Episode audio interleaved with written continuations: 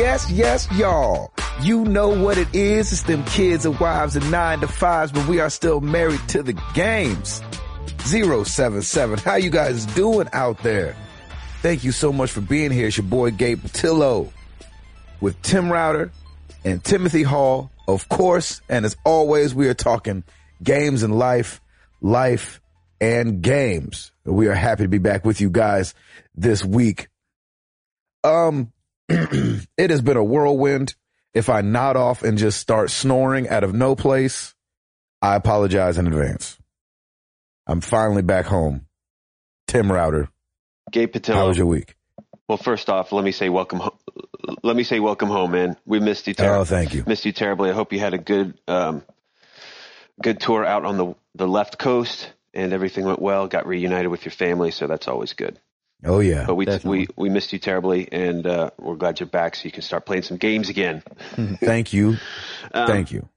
So let's see. There's a lot going down in the Rauter family right now. We are we're very blessed because we're preparing for another trip. My parents have put together this another Disney cruise, which is coming up March 16th. So we'll be gone for that week. And that's actually the cruise that Disney discounted because of the previous one that we were on in the middle of Hurricane Sandy. They gave him like a 25 or 30% discount on the cruise. So my mom, of course, was like, I'll take it. So, so she put it all together. So the whole family's going. So it'll be fun just to get together with Dan and the kids and my parents and Piper loves hanging out with her nieces and nephew anyway. So we're doing a 3-day cruise and then we'll be in actual Disney World in Orlando for the rest of the week. So we're preparing for that, but couple other things. I still have spots. It's actually gotten bigger. The spots are bigger and I'm going to see a dermatologist today. No way. It is still, I think it's still classified, but I will find out today. It's still classified as called guttate psoriasis. So it is some sort of psoriasis.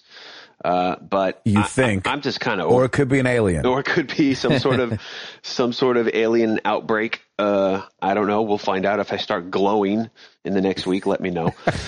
But then you really will be Tiger Claw. It's like you're getting your superhero powers. It's your Spider-Man moment. I would love to have some sort of superpowers, but spots is not one of them. No, and that's what sucks about getting your superpower through being sick. You're like, I glow in the dark, but I'm tired all the time. No, I can't fall asleep. But in the meantime, my wife is reading tons of books at night. Anyway, so I go see a dermatologist today. It's starting to bother me a little bit because I think this is going to sound gross, but it's kind of drying out a little bit. So it's just, I'm hideous, dude. It's just disgusting. Oh, I feel like an 80-year-old man with leprosy or something. It's just the weirdest thing. We're going on Friday will be 3 weeks that I've had these spots now. Oh, man. Robert. So like last week I went to my primary care physician and he said, let's put you on a steroid for the next 6 days. And that seemed to help. It didn't, the spots never went away, but it didn't aggravate anything. And now that I'm off the steroid, I'm not even like putting lotion or anything on it. It like feels like 1,000 little fire ants are like hitting you. So I Lauren put some on my back last night and I'm like, I gotta take a shower and get this off because it's killing me. The shower actually felt better than the actual healing moisturizing cream that I was supposed to use. So it's so weird. So I've got that going on. And then my sweet little girl is getting tubes on Monday.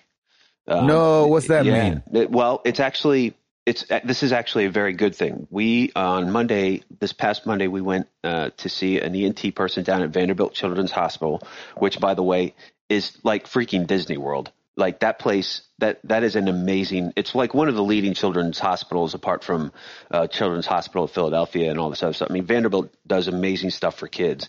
But you walk in there, and there's like all this like. There's like these statues. It's like a mall / Disney World. It's pretty amazing, but. Our pediatrician had recommended this an ENT doctor, so we went and saw, and Piper did some listening tests, and she can hear fine, which is great. And so he's like, look, getting tubes is not a big deal. It's not how it used to be anymore. And he's like, I think because she's had so many ear infections, this is the perfect thing to do. So Here's what the tubes are. Like, when I think tubes, I think they're like going to go in there, like inflate some tube in her ear canal, and that she's going to have them stuck in there for like a week or two. So the nurse comes back after the consultation. The nurse comes back and she brings us a sample of what the tubes look like. They look like tiny beads, like the size of like a pinhead, or the size of a pen tip almost. And that's all it is. The procedure is 15 minutes tops. So, oh, wow. So all they do is they give her like gas like you would at the dentist, and that'll just put her to sleep. And then he basically said, I do this all the time. It's like 5 minutes ear to ear and we're done. She will be maybe a little groggy that day. Next day she can go do whatever. I can give her a bath that night. She can go in the pool. She just can't go in like lake water or river water or anything like that. But basically the procedure, what happens is instead of the ear canals draining any fluids in the ear back, it drains it out of the ears. So that's the only thing that we look for. So if she gets sick again, she's not going to have an ear infection. She'll just have fluids coming out of her ear, and we just wipe it off and clean it up, and we're good. So nice. It was really cool. Like, he really put my mind at ease, because Lauren and I were kind of dreading it. And he's like, this is a quality of life thing. I think she's going to get less sick, and she won't have as many ear infections. And that leads to her getting used to antibiotics, which is not necessarily a good thing, because if she's sick for something else, you know, you want those antibiotics to work. And if she's getting used to these antibiotics with all these ear infections, it's not going to help. So she goes in Monday. How long does she have them for? They actually fall out on their own. What? Yeah, man, technology is amazing. So he said that they're put in, and then as she grows, the ear canals and everything grow with it, and as well as the eardrum and what have you, and it just boop, pops out, and by then she's fine. And he said ear infections are common in infants and kids up to 2 to 3, because after 3 years old, their ear canals start to develop more and more, and he said you don't really hear of 4 or 5 year olds, 6 year olds getting ear infections anymore, because the ears have continued to grow, the ear canals continue to grow, and the process basically takes care of itself. It's an amazing thing. So tubes basically help that process for kids who have smaller ear canals that aren't properly draining right. So it was completely fascinating. I was like, this is amazing. And this has been an MTTG medical moment. There you go. Tim Rauter. So ding, ding, ding. Yep. So there you have it. So my little girl's getting tubes. So I know, like, we're all just, she still has to go under. So there's still a little recovery. So you kind of feel bad for her. Yeah. They basically just gas her for a little bit, and then 15 minutes later she's done. So it'll be interesting. I'll definitely tell you all about it next week and see how the process goes. I love this kind of stuff. Like, when Lauren got her LASIK surgery, I watched the whole procedure. This stuff is so fascinating. I could see her like getting the surgery done, and you're just like sitting there with your hands on your chin, like exactly. Just watching. Well, now what are you doing there, doctor? Oh, you're like, can you do something about my guttate psoriasis? Yeah. Hey, Doc, can you look at these spots here? Yeah, exactly. Ba, ba, ba, Am I a leopard? Am I a cheetah? What's going on? Am I morphing into something? Anyway, anywho. So, on the gaming front, let's talk gaming front. Dragon Age 2. Don't like it. After 3 hours in, I'm done. So I'm actually giving away my copy of Dragon Age 2. Somebody email me at mailbag at marriedtothegames.com with your address, and I will send it to you. Well, hang on. So you're probably going to get a few emails. So what would they need to email you? Just say, hey, I want Dragon Age 2. Hey, Router, I want Dragon Age 2. Here's my email address, and then I'll pick somebody. Oh, okay. How's that? Well, there you go. Yeah. Nice. I was like, I think Skyrim has spoiled me, because I can't do it. Like, just the fact that, you know, you still have in the conversation pieces, you have different options, but he doesn't talk. I don't like the combat at all. And I just was like, not my thing. So I think it's time for you to play Witcher then. Yes, that's exactly what I'm like I said last week, I'm kind of getting this fantasy kick. So I'm going to try Witcher, and I looked up some information about connecting the PS3 controller using a little utility. So I'm going to put all that together and see if I can do that using my MacBook. So I think that's what I'm going to do. However, I went ahead and downloaded The Last of Us DLC, Left Behind. Oh, good. It is fantastic. Hmm. There we go. So no spoilers, but I'll just give you the setup. When Joel gets injured and Ellie has to take care of him, that's where that DLC starts. So it's that in between. It's in between the winter. Okay. When Joel gets injured in the winter season, it's right in there, and you play Ellie, and it is such a good story. There's not a ton of action. There's a lot more just story driven stuff. But man, Naughty Dog knows how to tell a story, a very emotional, compelling story. There's flashbacks, and then there's also like Ellie in modern day during that time period. And what she has to do to try and get medical supplies for Joel and that kind of stuff. It is awesome. It is a great piece of DLC. It took me, I want to say 2 to 3 hours, maybe. And so it's not super long. No, it's not super long, but it's just so good. And then I also downloaded The Walking Dead Season 2, Episode 2. The House Divided, that's right. And played that. That took me, I think, an hour and a half, 2 hours. I am so jealous. And man, it was good. It was just, it was really good. There's a lot that kind of, it just leaves you wanting more.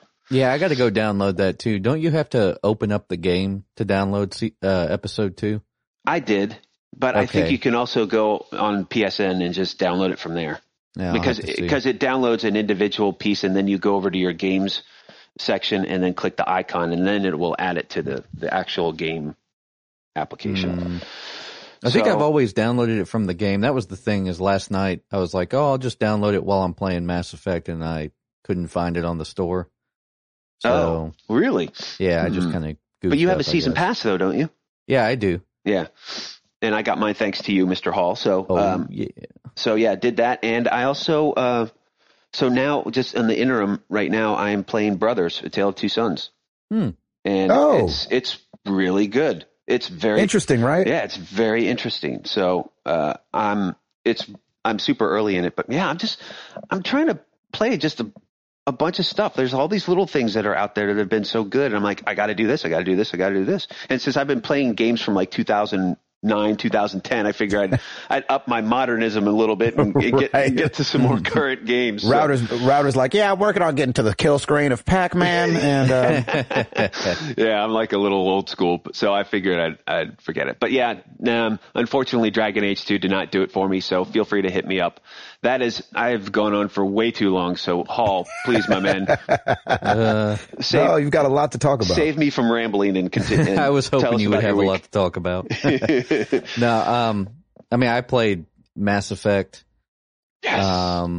Watched the Pokemon stream some more, which I'll give you a little update on the Twitch Plays Pokemon thing. They beat the game. Sweet. I can't believe that. That is amazing.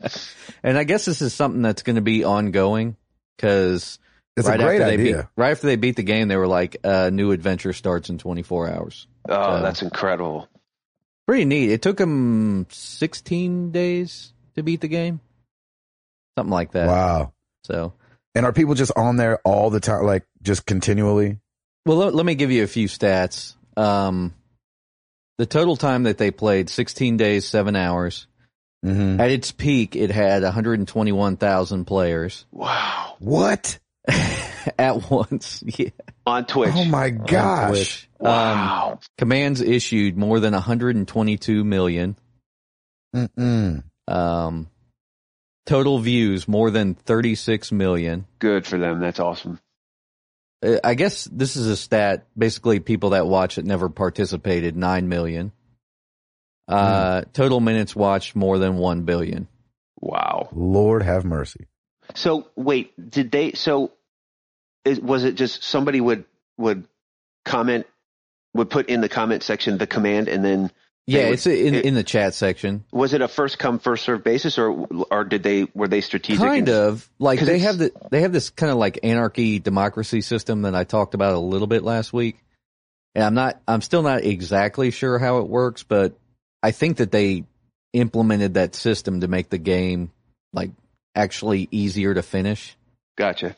So like if enough people just want it to be chaos, it'll be chaos. But if enough people actually want it to like make sense, then I guess it makes sense. I I am not completely sure. I am the worst person to give advice on this. I did go watch it, and I mean, it was just crazy to watch. And I don't know why it's not Nintendo Presents Twitch Plays Pokemon. Yeah, it should have been. They need to get involved with this thing because people love it for some reason. That is free publicity right there. Yeah, like people love it for some reason, so they need to get on this. Twitch plays Mario Kart 8. Good luck with that. Yeah, good luck. Yeah, that's funny. That's just hilarious. So you love an ME3? Yeah, definitely. So good. Which, oh my God. And I've pushed it so much further, and it's really cool too. I went to the Citadel and just hung out there for, you know, like an hour and a half, just going around and doing all the mission stuff that I hadn't done. Yep. So like, you know, finding the hacks and all that different stuff that they have you do. And the codex. Yeah. And I actually have another news story that kind of goes with that. Did you guys hear about the rumored Mass Effect trilogy coming to next-gen consoles? Yes. I heard something about that. Yeah, what was that? I didn't... Somebody who was following the development team had tweeted about, what do you guys think about doing the trilogy as a remaster for PS4 and Xbox One? And somebody from the development team said, we've discussed that internally. If we can put some plans together, we'll share it. So wow. I'd almost want them to work on Mass Effect 4 first. Yeah, but it might be, if you think about it, it might be an easy port if they just port the PC version. That's true. Because, like, my one complaint about playing Mass Effect 3 is that, like, I'm playing it on PS3, the frame rate constantly just messes around and it's jumpy slows down. And yeah, it's just, it takes you out of the experience a little bit. And you can tell that there's, like, some frames missing. Like, sometimes, like, explosions will happen and I'll see nothing happen on screen. Like, it's like something got messed up or something. Weird. So, it's just, it is the subpar version of the game. I mean, even if you're playing, you know, you're playing the Xbox 360 or the PS3 version, because I have played both. They're just so much detached from the PC version. The PC version looks great, and it doesn't really have those problems. So, interesting. Anyway, I look forward to that for when I do get a next-gen console. So there you go. But other than that, not a whole lot going on, a lot of work right now. We had some students visit us from a new school here in town. So I don't know. I mean, I guess people are familiar with this studio, but in town we've got a studio called Blackbird. Oh, yeah. And that's owned by... the McBrides, Martina McBride and her husband. Oh, cool. And so I went to go lecture at that school during this past week. And Professor Hall in the house. That's amazing. Yeah, I've mentioned it. I think I've mentioned it before. A lot of the local colleges have had me come lecture about. Did you wear a suit? Yeah. No, actually, I dress as casual as possible because I want the students to know, you know, like, hey, this is the fun industry. He's trying to be relatable. Yeah, yeah, well, this is one of you. I'm one of you. This is the fun business. I mean, he's got a Hot Topic shirt on. You know, the music business is the one everybody wants to be in because you can be so casual. You know what I'm saying? Right. So, Gabe knows what I'm talking about. You came in rocking with a mohawk then, didn't you? Yeah, I wish. Mohawk with a receding hairline. Oh, that'd be amazing. He's like trying to be really, really like youth friendly. He's like, got overalls on with just one of the things attached, the other one's hanging. It's like, you've got too far back. Yeah. Too far back. Too far back. That's great. Oh, there's so many images I have in my head of Hall, like, my head's dressing urban, his pants are like half sagged, and his underwear showing. My head's about to explode right now with all the images. It's so awesome. He's like, oh yeah, so I'm here to talk about consoles. Hey, I'm not a member of Crisscross, man. He's like, hey, YOLO. We'll make it. Jump. The daddy Mac will make it. Jump. Too far back. Oh, my God. So anyway, yes, I think a lot of people outside of Nashville know about this studio because when I went to go lecture to the students, I'm like, you know, how many of I talked a lot about the Nashville music industry, and I was like, how many of you are from Nashville and planned to stay in Nashville, and like two people raised their hand. Of course. Like, well, right. That's about it. Just wasted all your time. Thanks. That was pretty funny. That's great, man. But yeah, awesome. I love talking to these kind of students. And honestly, that school, since it's a studio and since it's so hands-on, like those are the savviest students I've ever met. Yeah, so, that's cool. It's and pretty cool. And I bet a lot of them are just kind of self-taught before getting into the program anyway. Like, yeah, you kind of have to. Yeah, you have to. And you have to just have an ear for it anyway. You do. It's kind of like, well, it's kind of like becoming an artist. You know, you kind of have to have an affinity for drawing or being able to kind of put those things together graphically. Right. So with music or recording bands or doing audio work, you kind of just have to have, you know, gotta have an ear. Seasoned ear. Yeah, if you will. That's awesome. Rauter, let's sneak into one of his classes. Oh my God. Time. Can we? Please. I would love that. We'll just heckle him from the back.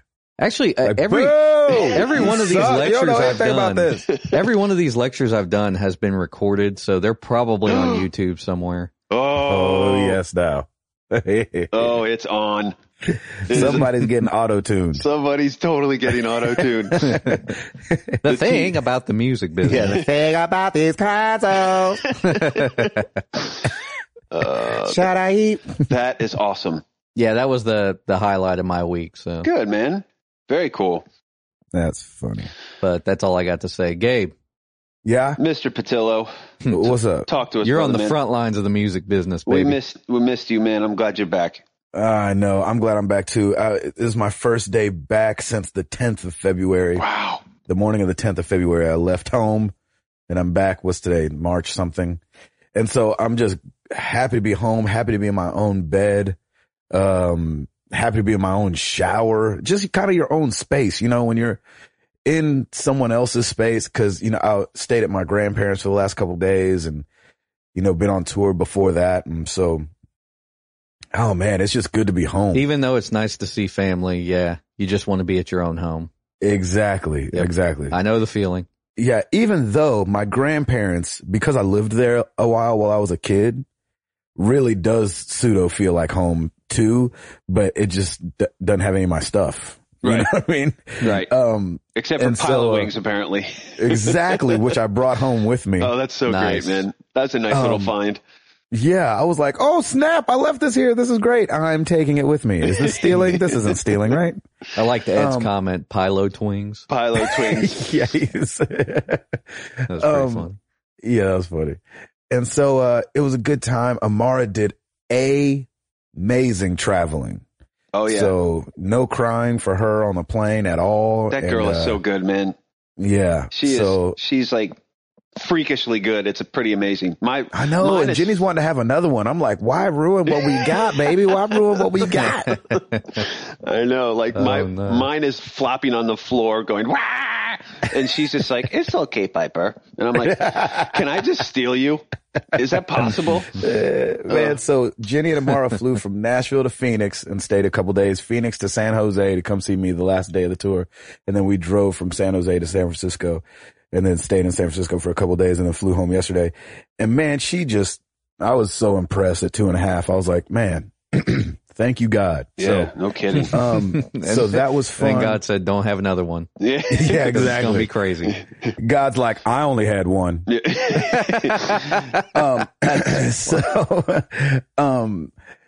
Yeah. So yeah, man, it was just good to be home. Good to see my PS4, which I will be playing today.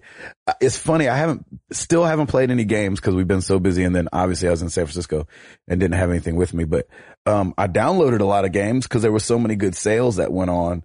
So I bought obviously I already had the season pass for Wolf Among Us.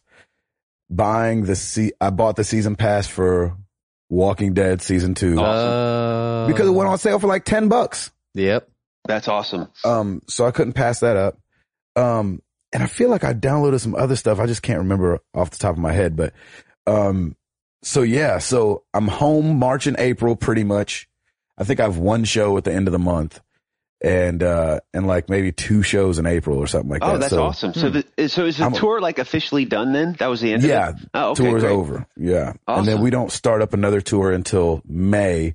which will be Toby Mac, Skillet, and Lecrae, which will be freaking awesome. Dude, Lecrae is amazing. He's a beast. Anyway, so I'm excited to do that. And then, yeah, that's all that's been going on. Oh, I met Biff. I know. I saw that picture. Yeah. I couldn't believe it. He looks so better than he did. Yeah, he looks incredible. I know. He looked awesome. Like, you know, you see like Hollywood people age over time, and sometimes you meet him and it's very unflattering. You're like, oh, hi. Yeah, you used to be Biff.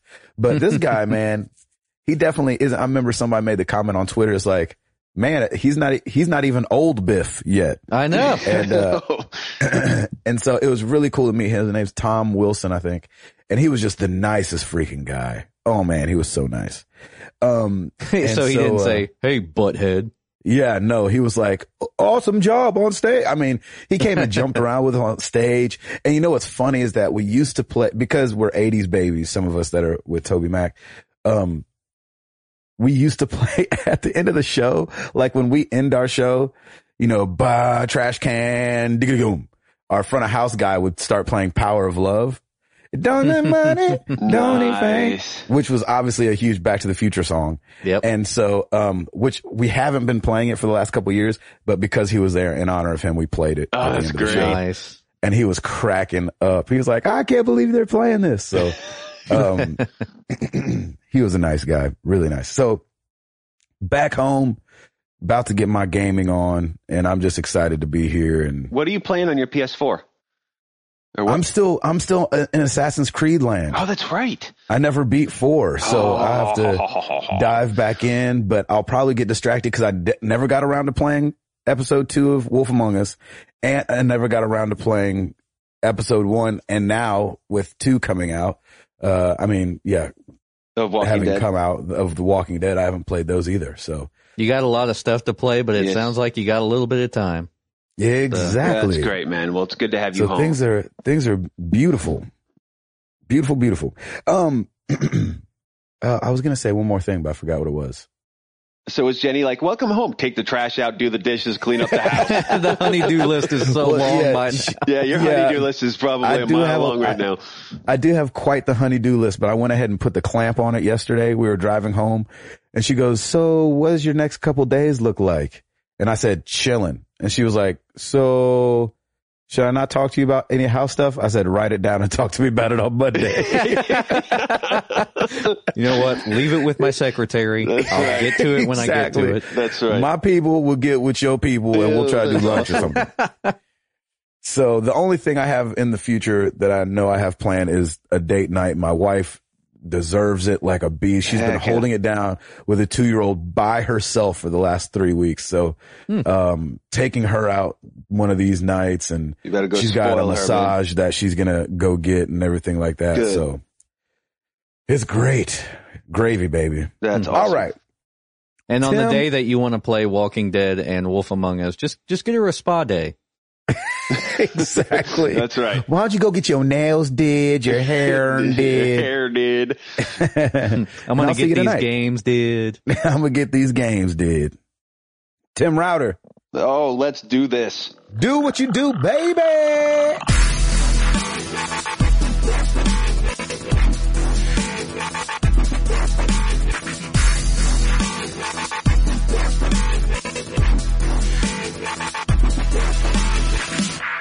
New releases for this week, March 2nd through the 8th.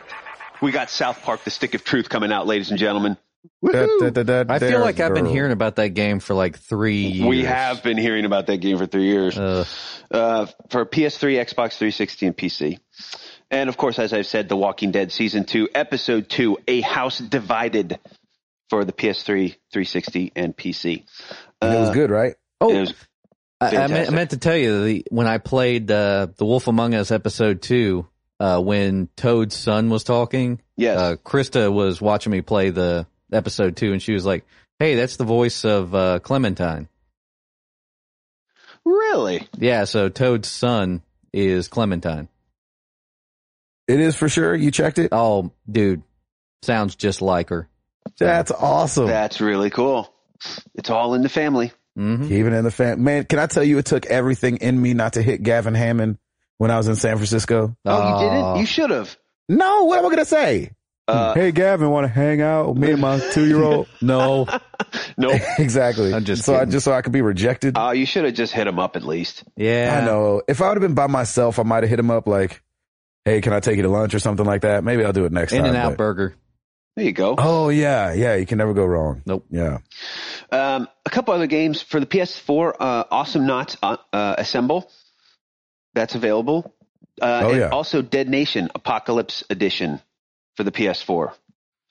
And which is free. For PS Plus members, correct? Yes, sir. And then let's see what else we have. We have Start Your Engines, Boys. NASCAR 14 is out for the PS. Oh, yeah. For the PS3 and 360. Can I play as Dale Earnhardt Jr.? You can play whatever you want, man. Okay. And then finally, we have Pac-Man and the Ghostly Adventures for 360, PS3, Wii U, 3DS, and PC. Well, that's my pick. There you go. Yep. I like it. I did hear South Park is really good, though. I heard it's better than the other one. I haven't heard that it's really good, but I've heard it's better than the other South Park. There you go. So if you're into it, by all means, have at it.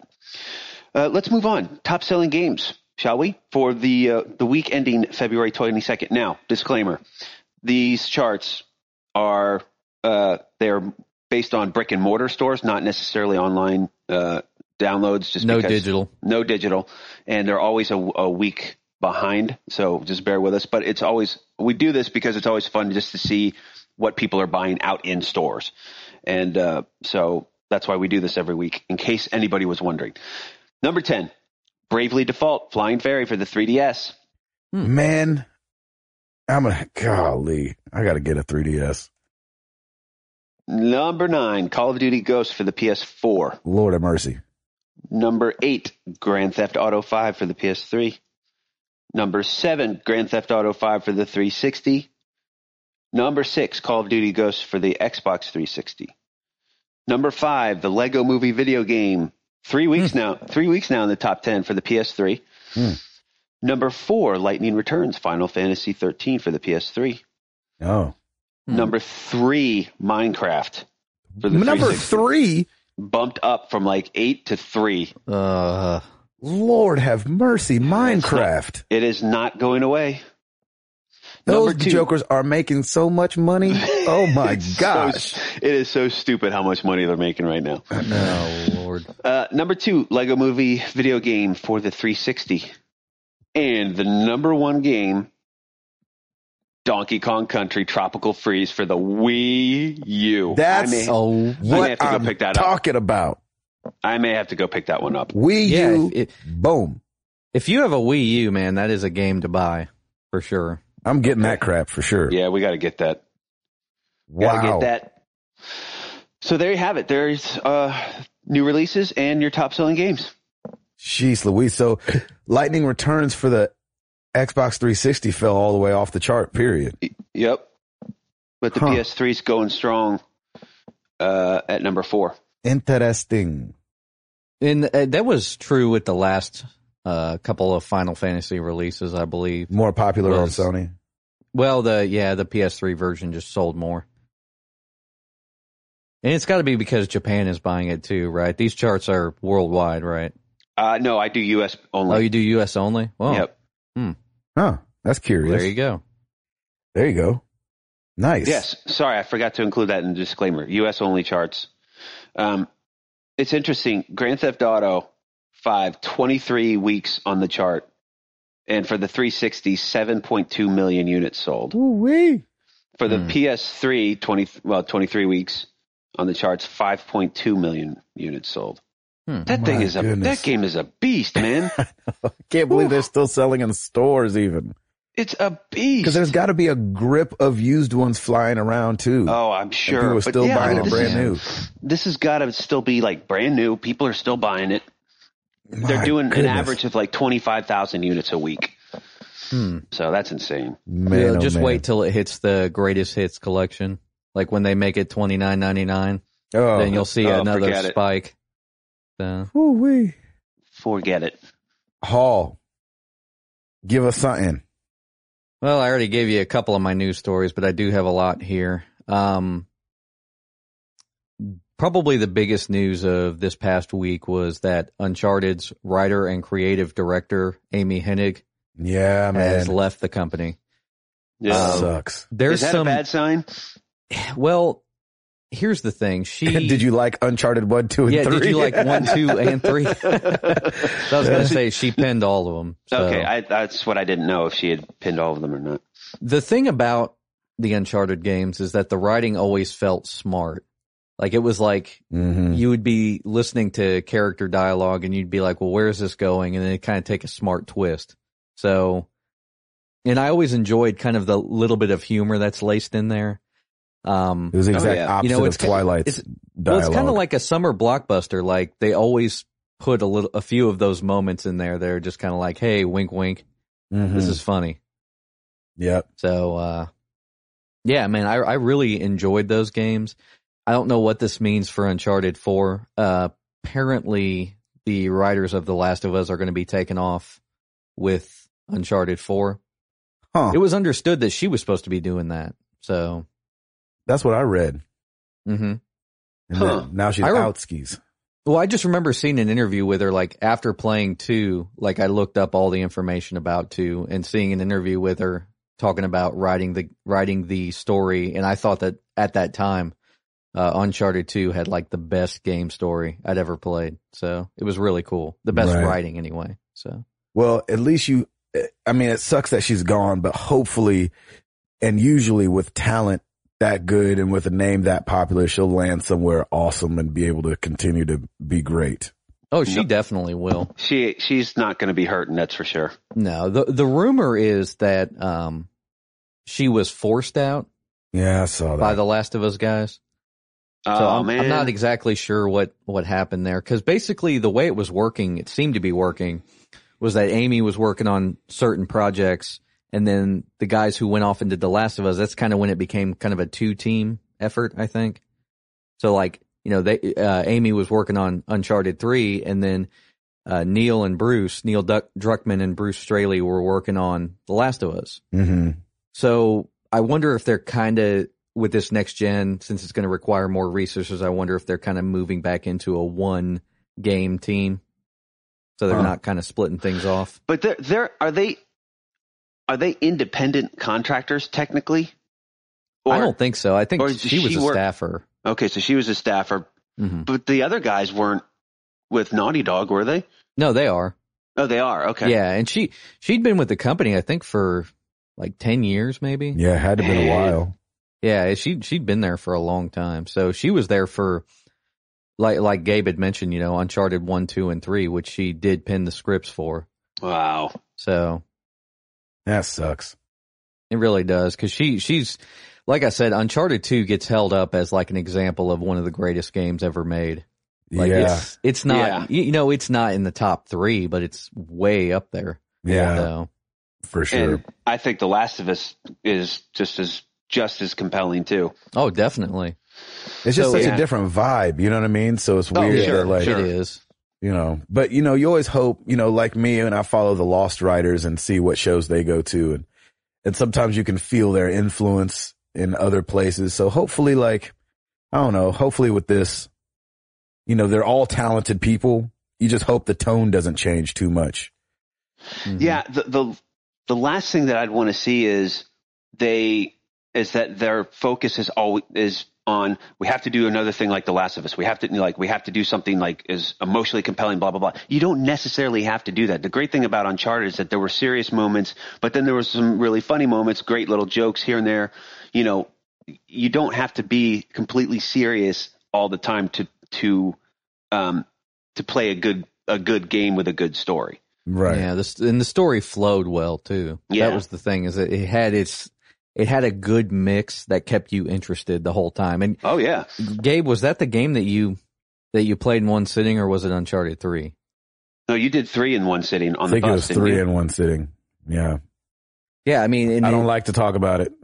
No, I'm just kidding.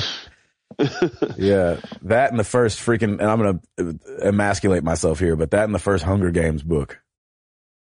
I read the first Hunger Games book in a day. Nothing wrong with that, man. No, it's nothing wrong with that, but it's freaking a youth, like, child book. Dude. Okay. It's not Twilight, man. Hey, let me. Oh gosh. Whoa. Confession here. I'm going to be real. My man card's going to be revoked. I read all four of the Twilight books. No way. And they were good. No. They weren't good. They were good. No, you just read them as you talked to your wife about it, and your memory is that it's good. It's not good. No. Because here's the thing. Like, I didn't see any of the Twilight movies before reading them. Right. Hmm. No. I'm sorry. I saw Twilight, but then I read the other books, and those books were great, and I'm over that series anyway. Like, I think the movies are blah, but yeah, I didn't see the movies. But the books were good. I gotta say, they were a good read. Oh, man. I did binge read those. It's funny. My wife read Twilight, and then she read like the first two books, and then she read the first book of Hunger Games, and she was like, "Oh, that's how books are supposed to be written." Yeah, you go. That's what she said. Because she said the dialogue is so much better in Hunger Games than it was in Hunger Games, yeah. And Lauren's read all three of those, too, and she loved them. So that's probably what I'll start. You need to pick it up. It's good. Yep. Tim, when you were talking about Twilight, I was just imagining you, like, standing out in the woods, like, with your spots showing. Instead of sparkling, exactly. You've got spots. Oh, it's like, gosh. It's like, what am I? Say it. Oh my gosh. That is really funny. I'm spotty. That's so funny. That's crazy. Oh, fun. Good times. So you guys, obviously, another big news thing that hit this week was freaking Batman Arkham Knight. Oh, yes. That looked like a full-on feature movie. That those graphics looked so stinking good. That thing, boy. I know. Please, that was please stupid. Be good. Thank you, Rocksteady, for bringing it back. Thank you for blowing us away, man. Look at like the intricate detail and everything. Oh, sick. That was a beautiful trailer. If you haven't seen that trailer, go see it. It's called Batman Arkham Knight, Father to Son, and it's this letter. It starts out with this letter that Bruce Wayne's dad has written him.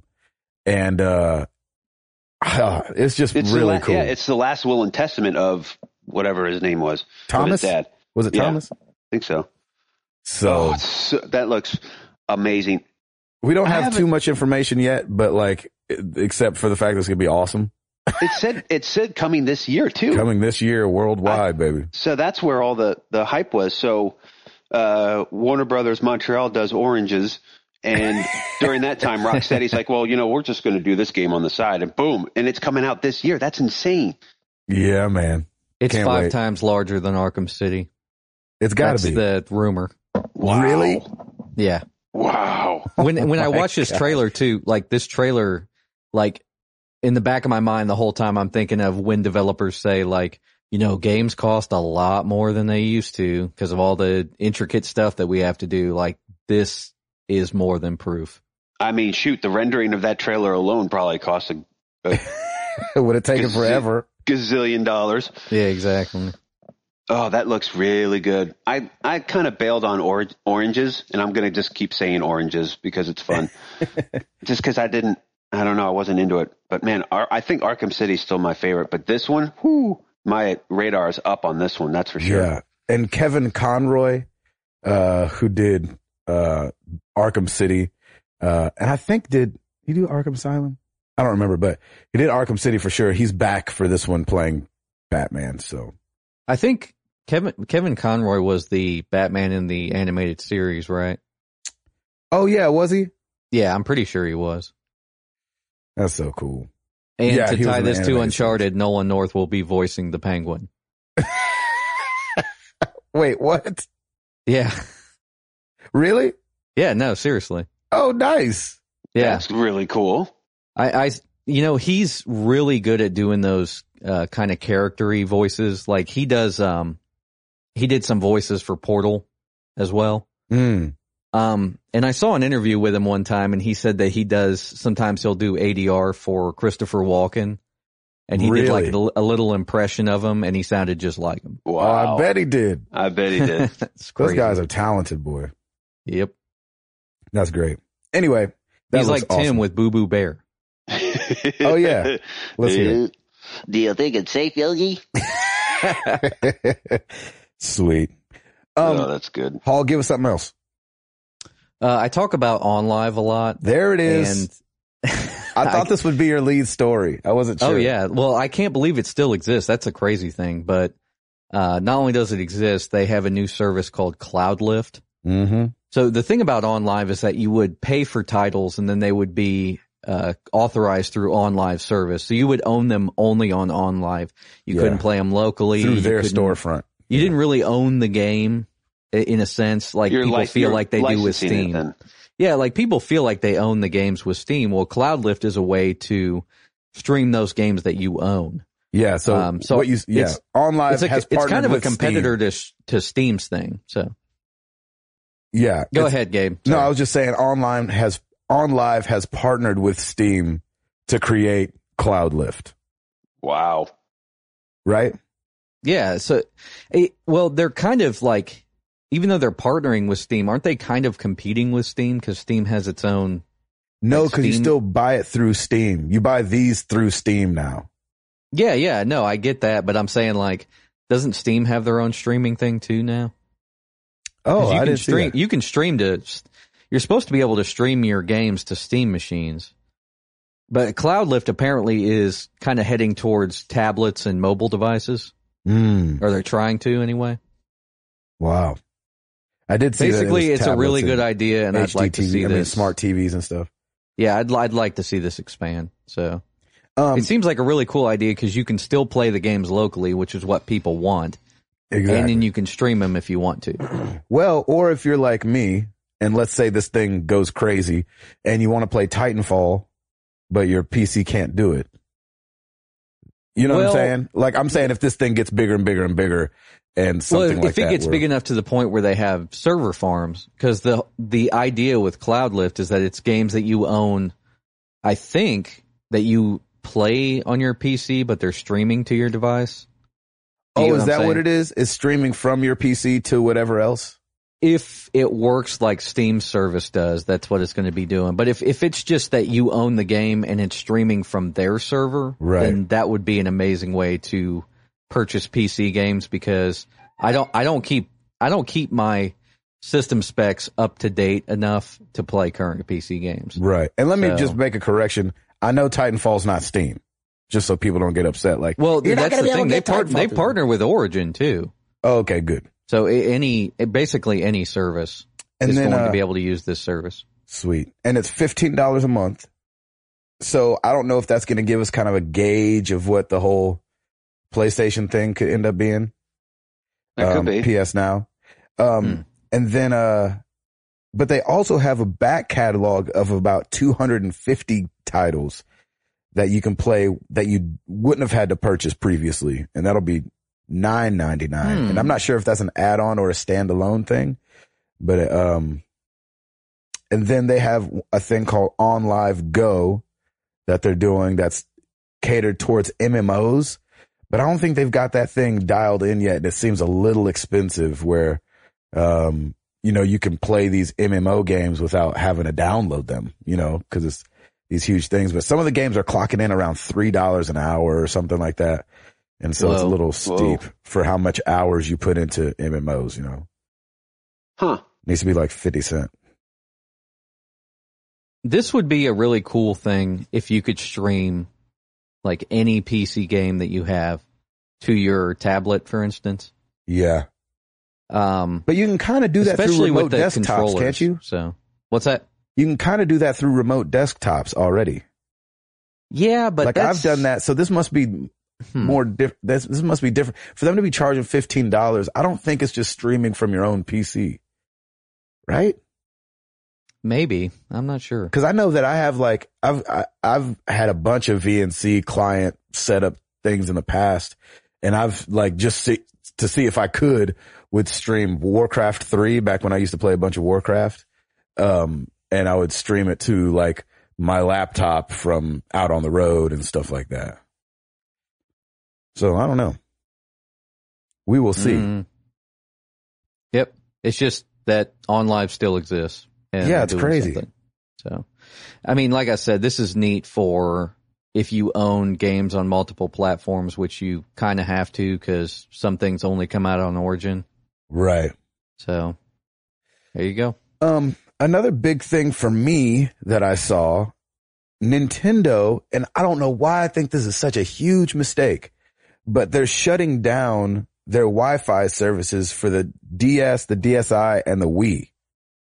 And I hate this. And as of May 20th, so you have a couple more months, but I mean, this is going to shut it down. Like leaderboards, matchmaking, and all online play will be gone. Oh, I know why. Why? They don't want you to play Mario Kart on Wii. No, that can't be why. There's no way. Dude, they got to sell the new one. I know they do, but people that played Mario Kart are going to buy the new one, right?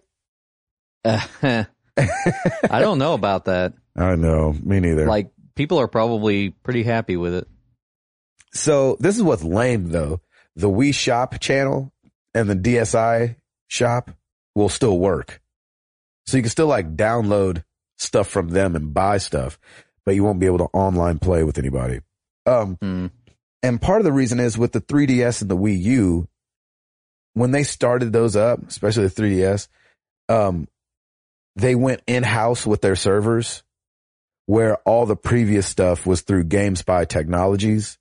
So I don't know if like a contract ended with them and they don't feel like re-upping it or what, but we know that they've moved in-house with their servers now. So I just thought that was kind of lame. I was hating. Well, wait, I hate that. Do you think they're shutting them down temporarily so that they when they build they said it's a worldwide termination of the Wi-Fi services. Wow. So I mean, all these people that play like Animal Crossing and Dr. Mario, like my wife, or Mario Kart, like you guys are saying. I mean, there's a huge list of games when you think of the DS and the Wii that use Wi-Fi that won't be available anymore in that capacity. Wow. I just think that's a little lame to me. They only want you to get a Wii U. Yeah, I think they're basically forcing your hand. I just hate that. Getting a Wii U. I have a Wii U and everything. I mean, like I did too. Well, think about like if you had a bunch of like people that were just happy with the 360, and then Microsoft was like, yeah, we got to shut this down." I would just think the backlash would be crazy. Oh, if it was a 360, they would, because games are still coming out for the 360. That's the thing is, I don't know if it'd be crazy for like the mainstream casual guy that just goes to the store and is like, I need an Xbox One now. That's true. You got anything else, Hall?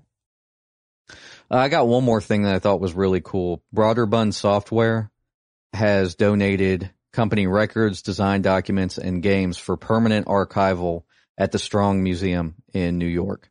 Oh, cool. I thought this was pretty cool because they made a lot of those games that probably you and I, Gabe, grew up with. Lode Runner, Prince of Persia, Myst, SimCity. Wow. So, I loved Lode Runner. Yeah, I think they were mainly the publisher for these games. But I just thought it was neat because, I mean, Broderbund, that was a common name just growing up and playing PC games. That's awesome. I love that. Another quick thing, Fez coming to the PS4, PS3, and Vita on March 25th. Yeah, that's crazy. That is real crazy. So that'll be fun. Us Sony guys that never had a 360 will be able to play some Fez. Gabe, you need to play games that are less than 2 years old. I know. Yeah. Touche. But it's just getting here. I know. And it'll be cross-save, cross-purchase. So if you buy it on one of those, you have them for all three. Oh, cool. Which is kind of nice. And then I wanted to talk about real fast before we move on. Games with gold. Speaking of old games, we'll be giving away Civilization Revolution on the 360 between March 1st and March 15th. That game came out in 2008, I think. Oh, wow. And then Dungeon Defenders between March 16th and March 31st. A little bit newer. That came out in 2011. So that's good. Games with gold. getting with it, giving away some free games. And I don't mean to do these back to back to make it sound condescending to Games with Gold, but I just thought I'd do these at the same time and give people the PS Plus for March. Dead Nation Apocalypse Edition for the PS4. Like Rauter was talking about earlier, that's a brand new game. Tomb Raider for the PS3. Thomas Was Alone for the PS3 and Vita. Lone Survivor Director's Cut for the PS3 and Vita. Unit 13 for the Vita. And Monster Hunter Freedom Unite. Wow. For the Vita. PSP. For the Vita. PS Vita. Is that a It might be a PSP game. Was it? No, it's Vita. I'm pretty sure. It's Vita 2 now, isn't it? Yeah, I mean, know, but it's PSP, but it works on Vita, I'm sure. I've always wanted to play a Monster Hunter game. Go for it. Now's your chance. Now's your chance. Now I can, and it's going to look awful. It's like when I downloaded Worms. Remember when I was excited about Worms a couple weeks ago? I didn't know that was originally a PSP game, and I downloaded it, and I was like, oh, womp, womp, womp. Ooh, I got to use that joke the other day. We thought we saw Bob Barker in an airplane. It wasn't him. It just ended up being another old white guy, but he looked exactly like Bob Barker. And says the brown guy. And it was funny because one of everybody was like, oh my gosh, what would you say if you could say something to him? And I was like, I think I'd just walk over and go, wah, wah, wah, wah. And the whole table laughed. And I felt like I told a good joke. And there was a little Married to the Game humor. And everybody wanted to hang out with Gabe the rest of the day. Exactly. They were like, you're so stupid. I said, or I would say, scoop, scoop. Nice.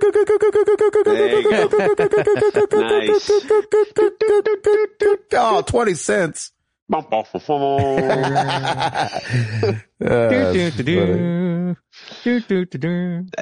what was the music that they played when the hiker was like going up the mountain?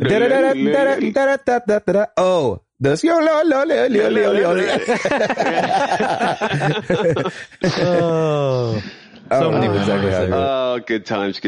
Hey boys, we haven't talked about movies in a while. What movies are you interested in coming up?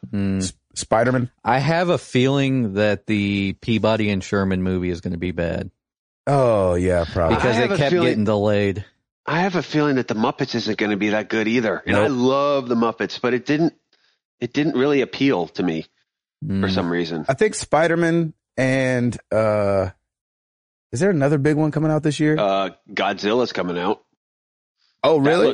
That trailer looked pretty stinking good, I gotta say. Man, Cloverfield pretty much scratched that itch for me. Yeah, man, Cloverfield is so good. That was a good one. I liked that one. That is such a good movie. If you guys do see Spider-Man 2, go see it in Atmos if you can. Unfortunately, Nashville doesn't have an Atmos theater yet, but I'm sure a lot of our listeners are kind of near Atmos. I've never even heard of that. What is that? Dolby Atmos is that technology where they have 64 speakers in the room. Oh, so like the sound goes everywhere. Yeah. Do you need like earplugs when you go in there? Exactly. No, it's just, are like, please. It's basically don't. It's 3D sound. That's pretty cool. So like instead of 3D picture, it's just, the sound is kind of flying behind you. And the thing about it is like they've always had speakers in theaters, all the way around you. But with an Atmos mix, it kind of can fly anywhere in the room. Oh, wow. That's sweet. Cool. Yeah, it's pretty weird. I got to say that new Transformers trailer looked pretty good, pretty cool. That one will probably be an Atmos too. So it did look pretty cool. I mean, Mark Wahlberg, that's pretty cool. I'll take that. Yeah, I know, right? All right. Before we get into some questions, we asked you guys a question last week, and it was, who are some of your top favorite video game characters, like main characters? We got a lot of answers, so I'm not going to be able to read a whole bunch of them, but I'm going to go to our forum because I think I forgot to put it out on Twitter and start on the second page, because I always start on the first page and I feel like it's the same people over and over again.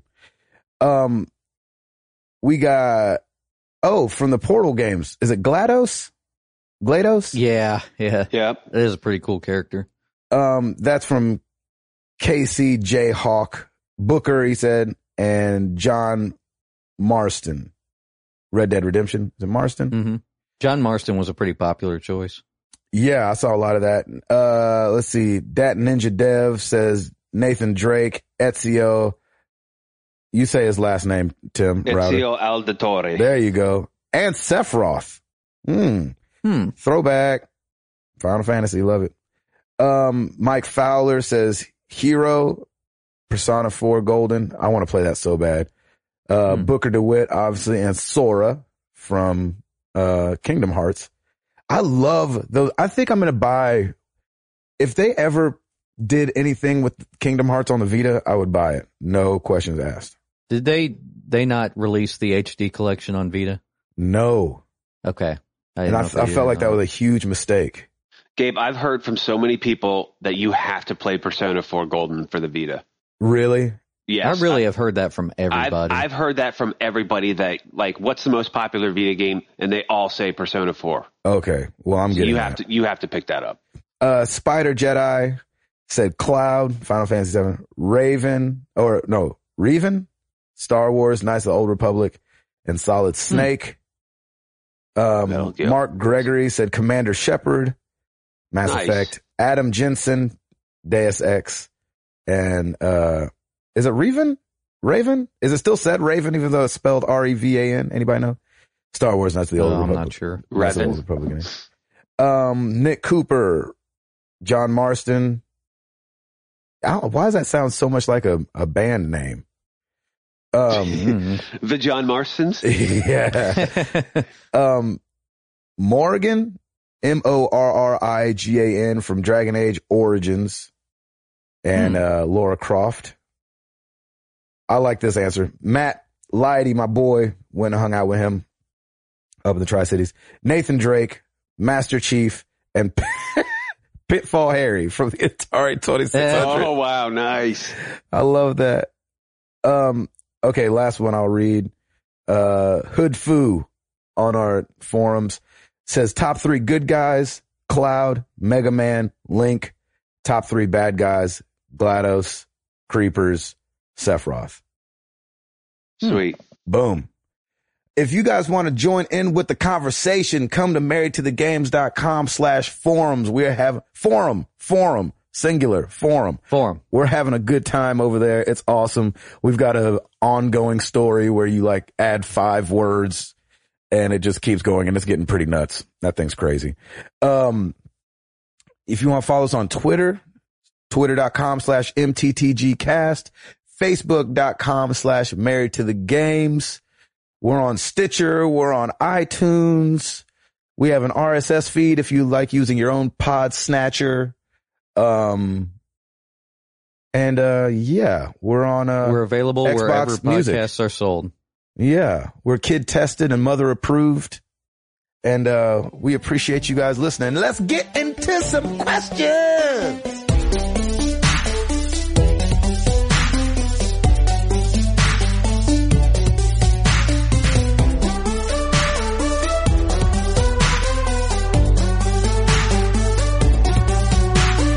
Email from Mr. Donnie Reese.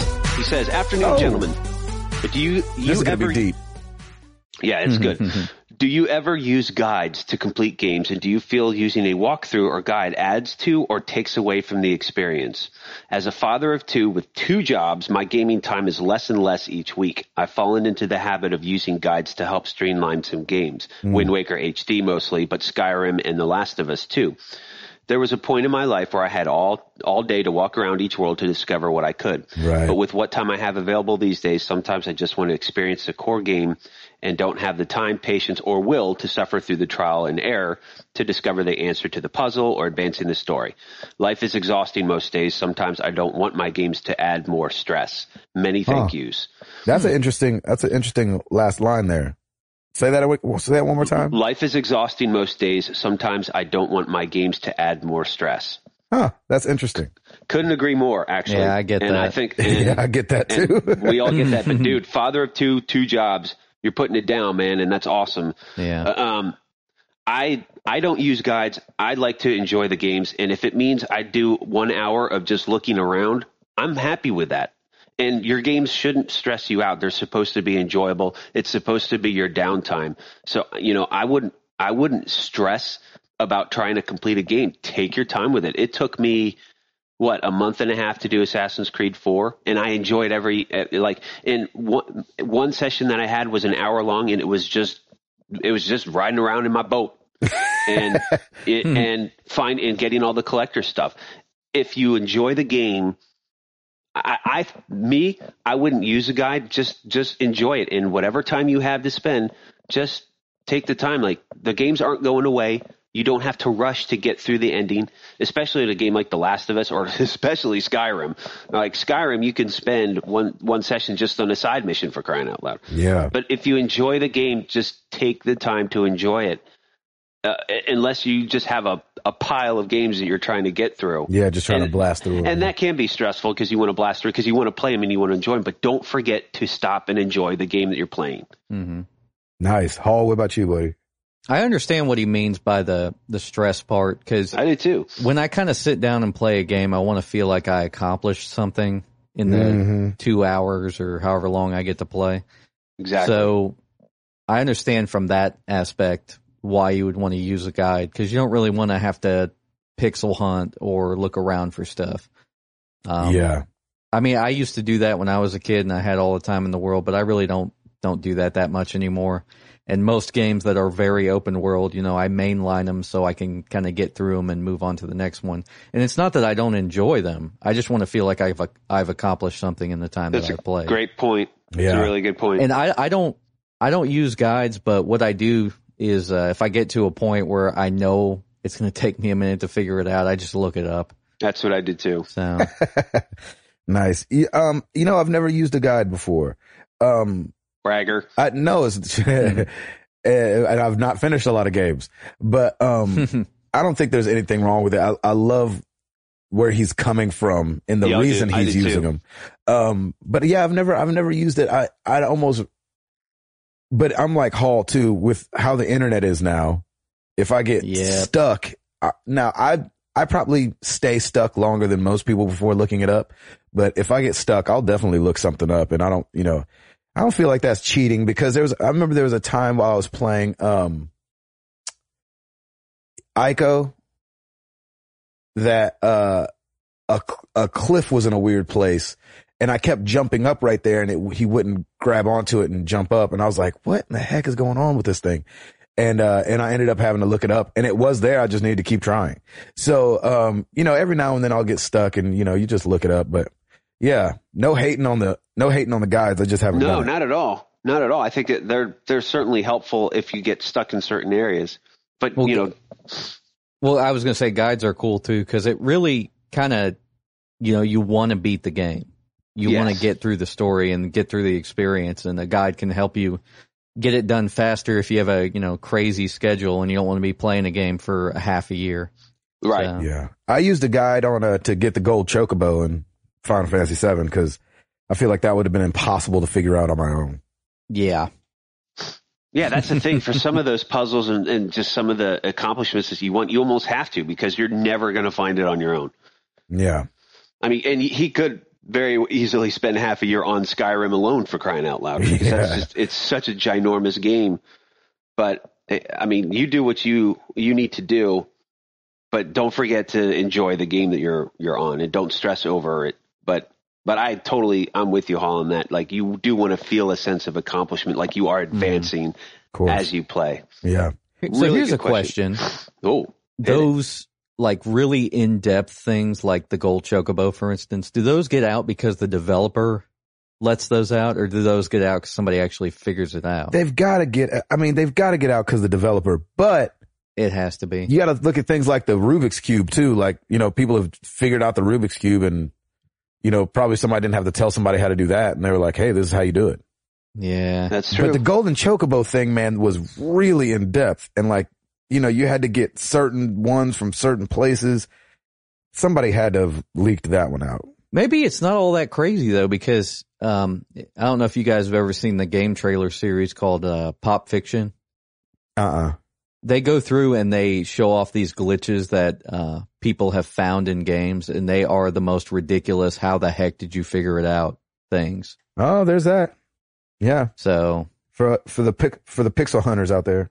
Yeah, people will figure out anything. That's true. Good question, Donnie. That was great, Donnie. Thank you. Moving on to Facebook. Forrest W. Wargum. I have played AC2, AC Liberation, and currently AC4. Can someone explain to me why we play the game through the Animus? I do not get this. Playing in Renaissance this is awesome.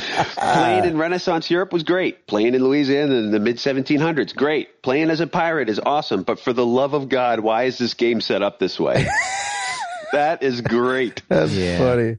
Forrest, I have no idea either. I hate the whole Animus thing anyway. I've never really enjoyed that part of it. I just wanted to get into the time period of what the Assassin's Creed game was and just run around. So I think they're slowly pulling away from that more and more, especially with the fact that AC4 doesn't have as much in-depth into it.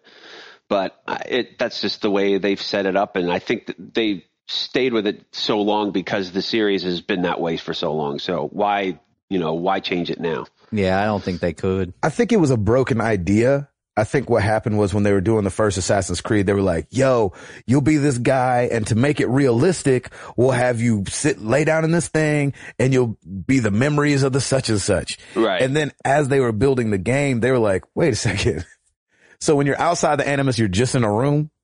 And you're the people were like, dude? People were like, yes. Right, they were like, exactly. Well, that's lame, because they put so much work into the world and the parkour and everything. And, you get back to poor Desmond and he's like, so I'm still laying here in this thing.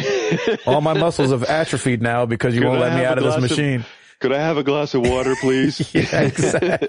They come back and he's just a fat dude.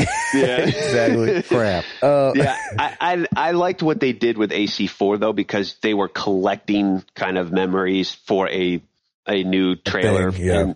And, I dug that. I thought that was a lot better, but I never delved too deep into the whole Animus stuff. I wanted to get right back into the time period where I was at. I think probably sitting around, like after talking to Jason Stancil about Infamous and how ideas are kind of thrown around and ideas are implemented, I can imagine that like early on the Animus was supposed to be something more than what it ended up being. Yeah. And that's where the problems lie, because it kind of stopped being what they wanted it to be. And so they were like, oh, okay, well, it'll just be a thing on the side. So agreed. That's what I'm guessing. Good question. Great. Yep. Good question. Sticking with Facebook, Mark Boucher, given that we have another awesome looking Arkham game coming out, what other superhero would you like to see turned into a franchise similar to the Arkham games? Ooh. Wolverine could be cool. Wolverine had a game, but it was kind of... You said it was terrible, didn't you? No, it was kind of like... It was kind of like a God of War game, pretty much. When was that? I don't remember that. It was like maybe 2008. Oh, wow. It was whenever the last movie came out. Not the last, like, what was that called? X-Men Origins Wolverine, I think. Yeah. Whenever that movie came out, that game came out, so. Man, yeah, that's a good question. Wolverine could be cool. He could be cool for a reboot like that, something like that. I think Spider-Man kind of needs its new... Like, I know that they made the Amazing Spider-Man game, and it was... People did like it, but I think they kind of need a new twist on a Spider-Man game. What's that? A grittier one? Maybe, yeah, like a more realistic... I've never loved a Superman game. I wish... Which one? The one for Nintendo 64? Any of those. I don't think anybody liked that. But what I'm saying is, like, I wonder if they could do a dope Superman game. I don't know. I'd love, like, a non, like a more secondary superhero. You know what I mean? Like, not like the usual, like, Spider-Man, Superman, Batman, but, like, somebody... Human Torch? I don't know, maybe. Yeah. Aquaman. As long as they can make it a fun game. Yeah. Aquaman had a game. It was terrible. Yeah, I'm sure. It's Aquaman. What Aquaman had a life. It was terrible. Aquaman is... I'm just kidding. Yeah. I don't know. That's a good question. Yeah. That's a really good question. I have to think about that. All right. Well, while you do that, let's move on to Twitter. Nicholas Lowe at Zero Viper. What is your favorite game time snack? Also, y'all never pick my questions, but I love y'all anyways. Well, there you go. Nicholas, there you have it. Well, moving on. Guess what? We're answering you're answering your question. Could you imagine if we didn't answer it? I know, that'd be hilarious. But just know, like, we don't get everybody's questions. I'm the one that picks through them. I'm kind of the filter because there's a lot of some questions have been answered multiple times before. But, you know, I definitely look for new people who are contributing to the questions. Like, I'm not trying to diss anybody, but it's just, you know, for time constraints and just the fact that we may have answered it before. So don't feel bad. I'm just glad we got you on here now. There we go. But favorite game time snack? Fritos. Okay, Fritos. I love Fritos. I'm thinking more like chocolatey stuff like M&M's or something like that you can just pop in and keep going. That's true, because those are cleaner. With Doritos, you got to kind of have like a wrap. I do not want to have like sticky fingers or Cheetos or anything like that while I'm gaming. So rice something cakes. That I could... Exactly. So yeah, I think for me it'd probably be like M&M's or... Reese's Pieces. Reese's Pieces. That'd be good. Hall, what did you say yours was? I said Doritos, but you got to have a rag. Yeah, you do. Same thing with Fritos. Fritos are a little oily, yeah. Buttered popcorn, please. Yeah, exactly. You'll be slipping right off your controller. Oh, good question. Stephen Blair at Tipping 1993. Do you play games more or less when you are at home sick? I would like to. I'd love to have a sick day where I can just play games all day. Be like, I haven't been homesick and yeah, I haven't been homesick in forever. Probably since high school, maybe. Yeah, I don't get sick over 10 years ago. Yeah, and technically on Monday we had a snow day too. Like we didn't go out here in Nashville because it had snowed an inch maybe, and the whole town shut down. But I didn't get to play at all because it was a Monday. I still had to work. There's been a couple times where like Jenny and them have gone to do something. I didn't feel well, and so they left me behind.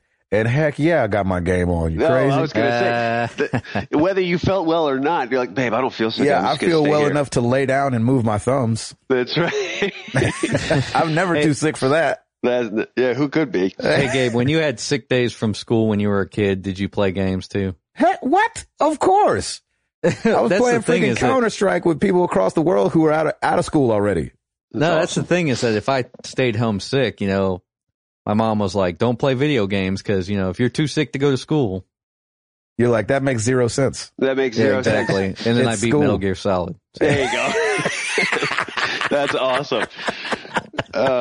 Siphon filter, here I come. That's right. Good question. Moving on, Jeremy at Jerrer45. Has your gaming ever caused issues in your marriage or relationship, and how did you get past it? Oof. No, it really doesn't, because I want to make sure that I game at a time that doesn't interfere with any type of family time, and that's why I do it so early in the morning. The only time is that there was one point I had my Pulse Elites on and I didn't hear her screaming. So Lauren went and got her and she was like, babe, did you not hear that? And I'm like, oh, no. And, yeah, father of the year, Jack. Yeah, that's right. That was it, though. But I have the monitor now and I have a Pulse Elites and I keep one ear up a little bit so I can just still hear something in case something happens. But no, I've never had anything serious like that. It's always just if it's anything, it's been one of those things where sleep has been interrupted because I game usually early in the morning. Yeah, I don't think anything with a relationship recently. I mean, maybe when I was a kid, probably. Sure. Not lately. My wife is she deserves too much more than that, so I have to step it up when I'm home. Yep, no problems here. Yeah, so. And I will say if it does become an issue, definitely just use the willpower, step away from your gaming and focus on it. And just, take more time and just try and come up with a compromise, and just be if you need to get up earlier to do it because you want to do it so bad, then do it then or something like that. But definitely you have to address that because that can be a very slippery slope. It's a maturity thing. It really is. If you know how to manage your time, fine, you can play. So yeah, you can play without disrupting anything. Agreed. Mm-hmm. At Tattoo Travis Prospicel, you can have one weapon. If you can have one weapon for any video game, what do you choose and who do you try it out on? Ooh, that's a good one. What was my weapon? Oh, I think I'd want the portal gun. Yeah, that could be cool. I think that'd be really freaking fun. And I would probably use that on myself just to jump around. That's what I'm saying. That's, I mean, that'd be for me, Jack. I'd put the blue one here and then the orange one at work. Yeah, I like that. Yep. It's not necessarily a weapon, though. It could be. Yeah. Music is a weapon. Yeah. Ooh. Listen to this guy. Revolution X. There it is. Again. Yeah, I think I'll go with that. That's a great idea. So we would go with the portal, two gun, and we'd do it on ourselves. I wouldn't mind having a Batman's situation going on. Oh, though. Yeah. You got a lot of utility belt. Yeah, he's got a lot of belt. He's got a lot of stuff. How does this thing work? Yeah. Yep. Next thing you know, you're in an airplane. You're like, oh, snap. Oh, snap. Remind me not to press that one again. That's right. At AntMatt32, what's the hardest game you've ever played? Ooh. I keep saying this. My most frustrating one so far, and I don't know why, was Dead Space 2. Yeah. I don't know why. It was just one of those. I had a hard time with it. I almost want to go back and just try it again, because 3 and 1 I went through, but I think it's because I started with 2.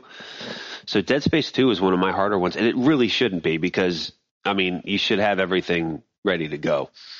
You know, it's funny. My hardest one recently is actually a throwback. I've talked about this before. When I went back and tried to play Sonic, with how fast that thing is and like not having the maps memorized anymore, I was like, what the heck? Am I dying? I'm dying? Seriously? I'm dead? You started playing it like a Mario game? Yeah. I was like, oh, you know, anyway, you know how you just dive back into stuff? Mm-hmm. You're like, oh, I used to do this. I'll just dive back into it. Let's full speed, baby. No, that was difficult. That never works well. Go back and play Ninja Gaiden now. Oh, gosh. That's probably brutal. The hardest game I've ever played. Nice. Hell, the hardest game I've ever beaten, and I know I beat it when I was a kid, and now I suck. So. Those Teenage Mutant Ninja Turtle games and stuff like that. Oh, I know. Those all can be brutal, man. Jeez Louise. The first one. Yeah, hard. Yep. That's my answer. All right, how much time we got left? Let's see. All right, we got time for two more. At Drew Freeman 85, would you consider doing live shows via Twitch or Google Hangouts, call-ins, YouTube? I would love to do live shows. Would anybody want to see that? I don't know. Do they want to see our mugs up on the video screen? I don't know. You guys let us know. If you guys want to see it, we could try it. Yeah. If we all had the time, I mean, if you're not... We're all going to look pretty terrible because it's 6:30 a.m. Yeah, exactly. I'll be all bedhead with my slippers on, like, Spots. What do you want? Slippers on. All right, we got a caller coming in. Tim, you got to wear a low-cut shirt so you can be showing off spots. Oh, yeah, I should. I should really take a picture of this. I don't want to gross anybody out, but I should probably just... I want to see it. You're going to freak your... You did your arm. Yeah, I did the arm, but my body is just gross. It really is, man. It's just, I'll take a picture of it. How's that? That's awesome. Please. We got to have some sort of record of it. It's like Spider-Man, except you didn't get bit by a spider. You probably got bit by some pollen or something. Yeah. Bit by a birch tree.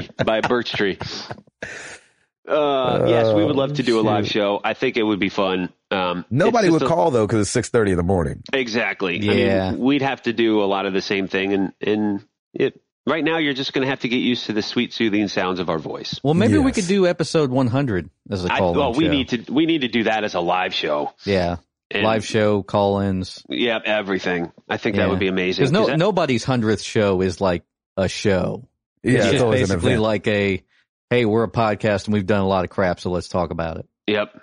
That'd be cool. Go back and like, what's your favorite episode or what's your favorite moment, blah, blah, blah. That stuff would be fun. And that needs to be live. That needs to be in the middle of the day somewhere so people can come down and we just all hang out. I think episode 80, how about we do this? Episode 80, the question of the week will be, what should we do for our 100th episode?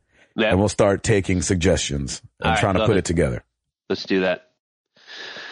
Final question, Matthew Shepard at ShepDog921. What's your favorite couch co-op game? Mine would be Super Mario Brothers for the Wii. Lots of laughs, jumping on each other's heads. Co-op. I haven't done a co-op game in a long time. I've done plenty of versus games. Is Mario Kart considered a co-op? Or no, that'd be versus. Versus, okay. Halo's always fun, like when you're playing like 4-player. No, but that's versus too. But like, if you're going through the story. Oh, going through the story together. Oh, co-op. Yeah. Halo. Honestly, was really Donkey Kong Country for the Super Nintendo is mine and Krista's favorite. Oh, nice. That's cool. I guess Double Dash could have been considered co-op. Mario Kart. I never had it, but yeah, that's true. We did play through that too. I know you guys played that one. Mm-hmm. Gosh, it got so hard at the end. We were like jumping up and down, like, oh. I haven't done a co-op game in forever with somebody. Yeah, I've only done versus games. I don't really think I have done one at all. I think Halo might have been one of my last ones. I mean, oh, gosh. You know what I played? Actually, you know what? The most recent one, Zombies in Black Ops. I think it's Black Ops. Hmm. I played Zombies, I mean, so much. And then I took it on the road and got one of our guys, DJ Madge, into playing Zombies on the Xbox 360. And we would play Zombies, I mean, just over and over. And then our driver actually liked playing it. So he would come back to the bus early so we could play, and he would stay late so we could play in the morning. And we would play Zombies. So I'd say Zombies from Call of Duty. Zombies on World at War was really freaking fun. Really? Yeah, the map was a lot smaller. So it was like, it was a little easier to maintain, I think.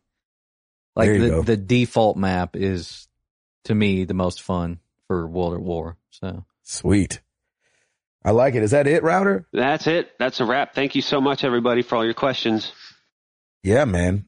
We have a question for you guys, and I didn't know that was going to be our last question, but this kind of goes into our question for you guys. Who are you playing with? Somebody asked us if our kids ever help us beat a game, and obviously me and Router's kids are too little to actually help. They help by taking a nap so I can play games. That's exactly right. But that's as much helping as they do.